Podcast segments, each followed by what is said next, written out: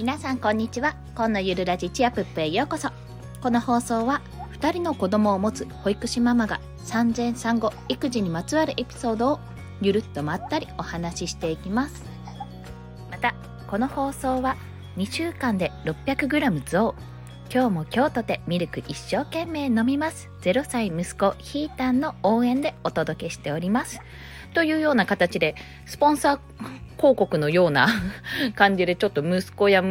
娘の様子を伝えていきたいなと思ってちょっと小ネタとして挟んでおります。はい。そして今日のテーマなんですけども、ちょっと待ってくださいね。メモメモメモ。あった。今日のテーマは、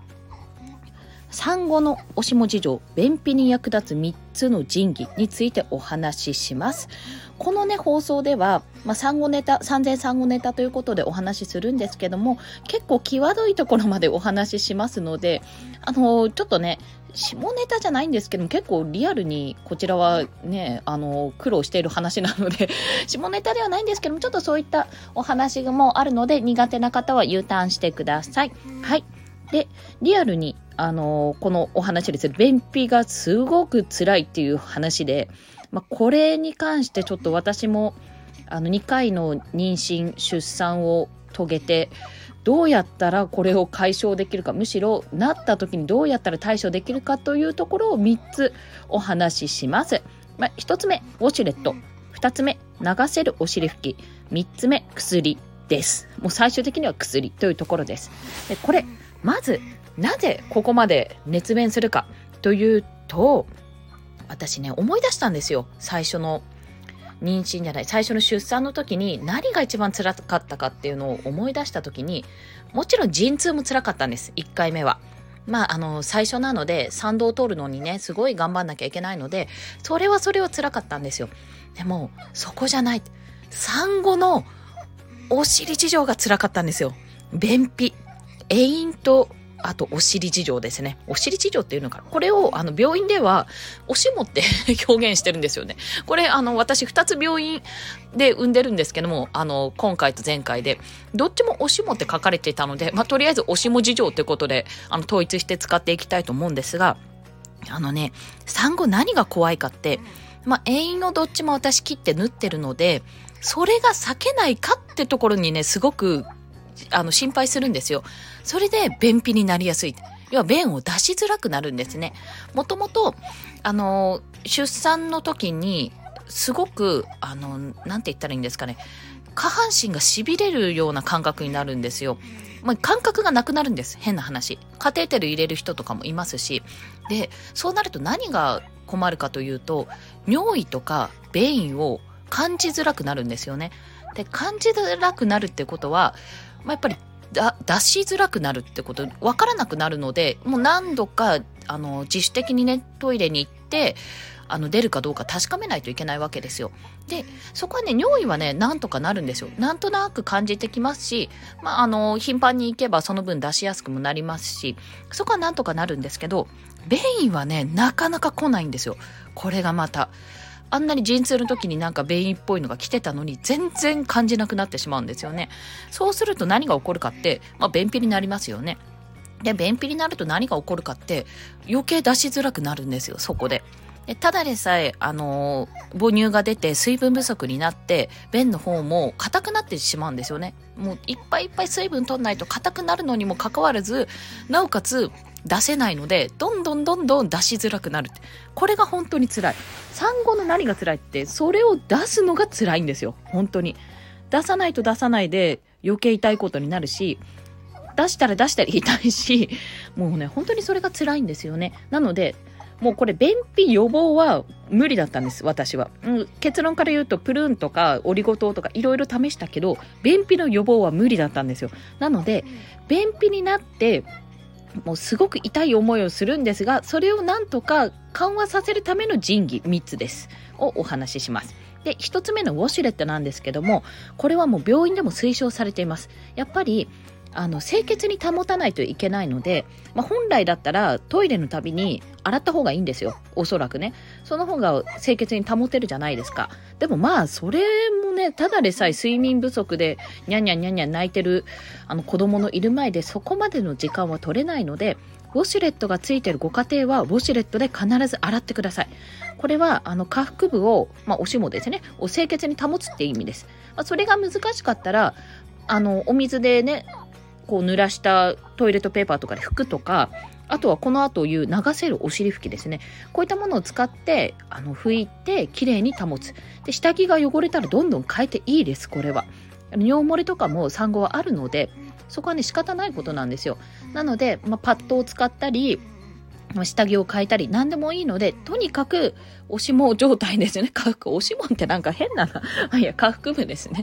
ここを清潔に保つことが大事です。これ便秘の話ですけどこれ怠ると膀胱炎になります。私も膀胱炎気味に何度も何度もなってます。こう妊娠中も産後も。なのでそこは本当に気をつけてください。で2つ目がその先ほど言った流せるお尻拭き。これ何がいいかってあの流せるお尻拭きってもちろん子供にも使えるんですよ。あの上の子にも使えるしえっと要は緩い便が出た時にうちの場合上の子が緩い便が出た時とかで結構ねそのまんま捨てるのにはやっぱり便って匂うじゃないですか。そこ。で赤ちゃんの時とは全然違うまあ本当に大人と一緒のような匂いのするものをまあなんかあんまりこう捨てたくないんですよね。できればトイレに流してしまいたいんですよ。で普通の便だったらトイレに流せるんですけどあの柔らかい時とかってトイレに流せないんですよね。話がそれてましたね。申し訳ないです。まあそんな、まあちょっと2歳ぐらいの娘の時に、お尻拭きって基本的に流せないやつを使っていたんですですけど、まあ、そういった柔らかい便の時は、流せるお尻拭きって拭いて、その拭いたお尻拭きをね、お尻拭き、あの便を拭いたものを、まあ、そのままトイレに流せるようにしてるんですよ。まあ、そのために買ったものが、まあ、自分にも使えると、大人にも使えるということで、これが何がいいかって、やっぱりあのどんなに柔らかいトイレットペーパーを使ってもやっぱ痛いんですよ。まあ、これごめんなさい切れること前提で話してるんですけど切れるとやっぱ痛いしなかなか取れないんですよね。なのでウォシュレットでまずきれいにしてきれいにした後にさらにこのしっとりしたねウェットティッシュのような流せるお尻拭きで拭いてきれいに保つっていうまあそれを二段活用していますっていうお話ですね。で、最後が薬です。これ処方されるんですよ、入院中は。あの、マグミットっていう、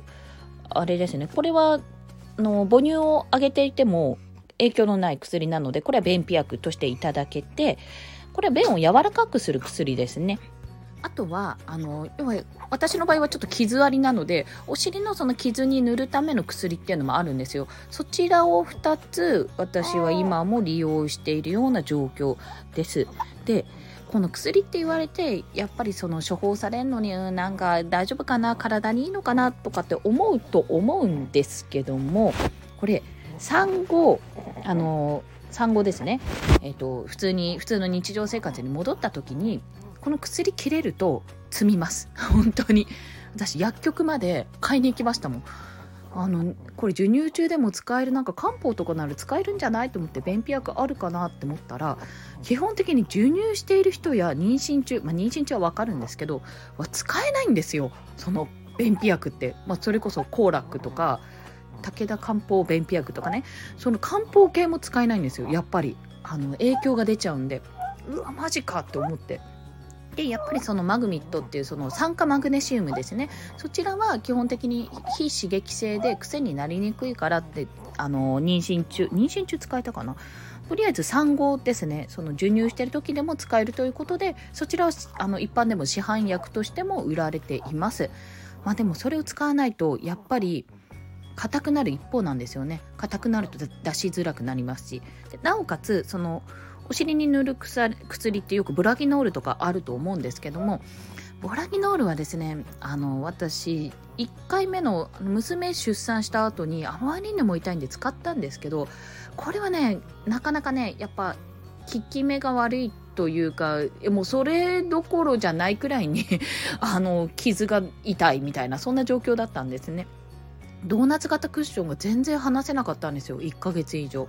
本当に辛くて。でそこで、まあ、お医者さんから処方されたお薬。なんだポリポリズサリンかな？忘れちゃったんですけども。これあの塗ってるんですよ。でこれ何がいいかって外側にも塗れるし中にちょっと注入することもできるんですね。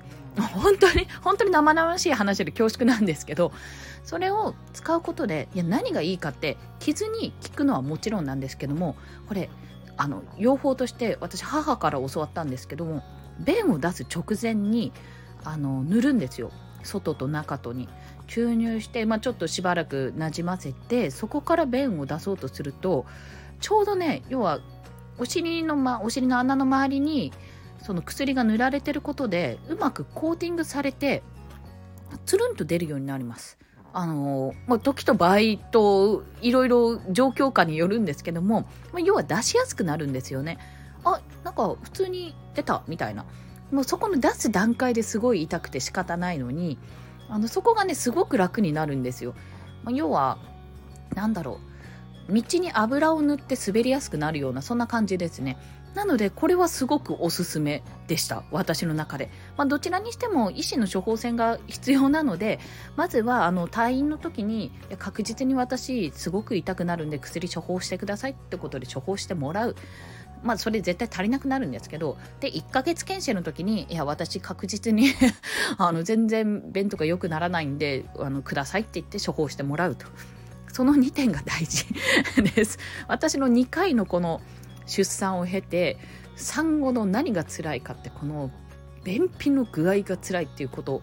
これを解消するために今行った3つのことですね。1つ目がウォシュレットでまずきれいにすると清潔に保つ。2つ目が流せるお尻拭き。これがあのお尻にすごく優しいと。で3つ目は薬。とにかく薬をもらってこいと。それはあの飲む薬ももちろんそうですしあのお尻のね傷自体に使える薬を使って出しやすくするというのもありますので是非ここはね恥ずかしがらずにもう医が医療医学もの力を借りてとにかく治していきましょうと。で最終的にねあの便秘予防のために何が良かったかっていろいろしたんですよ私も。プルーンもそうですし言いましたよね。あとなんだっけオリゴ糖も取りましたし納豆も食べてキムチも食べていろいろね試したんですけど最終的に何が効くかって水分と運動。もうこれこれなんです。で産後はそんなに運動できないからその分ねやっぱり出なくなりづらく出なくなりえ出なくなりやすいんですよ。うん、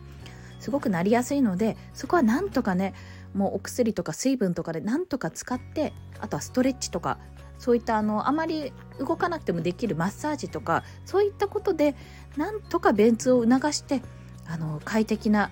ベンライフを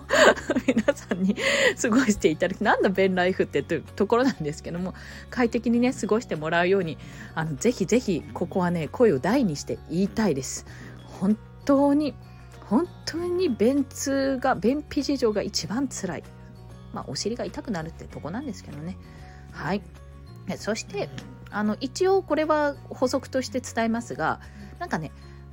便通、便通というかその、お尻が切れちゃうと永遠も切れてるんじゃないかって錯覚が陥る錯覚に陥るんですけど一応私1ヶ月検診の時にそれ言ったんですよなんかどっちも切れてる気がするんですけどって言ったらあここすっごい痛い話になるのでちょっと本当に苦手なことは苦手な方は20秒ぐらいちょっと耳を閉じてた方がいいと思います。えっと、検診の時にまああのお尻の穴の方とお尻の穴に指を入れるのも痛いんですけどもそことあとあれですね。あの 赤ちゃんが出る穴から両方こう触診をされて指を入れられてこう何間の壁を大丈夫か切れてないかって調べられるんですよ。わかります言ってること。すっごい恐ろしいですよ、これ。まあ、だからそういう風な調べ方もあるんで、調べた結果平気だったんですよ。あ、どこも、あの、壁は薄くなってないし、あの、炎症起こしてないようだから大丈夫って、傷も綺麗だしっていうことで、あの、そういう触診をされ、最終的にあの大丈夫っていうお墨付きをいただきましたのでおそらく、まあ、錯覚ではあるとは思うんですがなんとなく遠因とお尻と両方痛いからなんか切れてつながってるんじゃないかとかって感じちゃう人は、まあ、これは相談して大丈夫です。はい。あのねあのなんだっけ婦人科の検診は全然辛くないんですよ、まあ、ちょっと気持ち悪いけどなんとなく異物が入る感じは。あのお尻の穴に私は指を突っ込まれる方が相当怖かった。っていう本当に怖かった。あれ。ね、まあ、でもね大事なことですしやっぱねお尻は大事にしようねって。両方とも大事にしようねっていうそんなお話でございました。もう非常に恐怖な内容でしたね。皆さんはそうならないようにもう事前に事前にやれることはやってください。はい。失礼しました。それでは今日もお聴きくださりありがとうございました。コンでした。ではまた。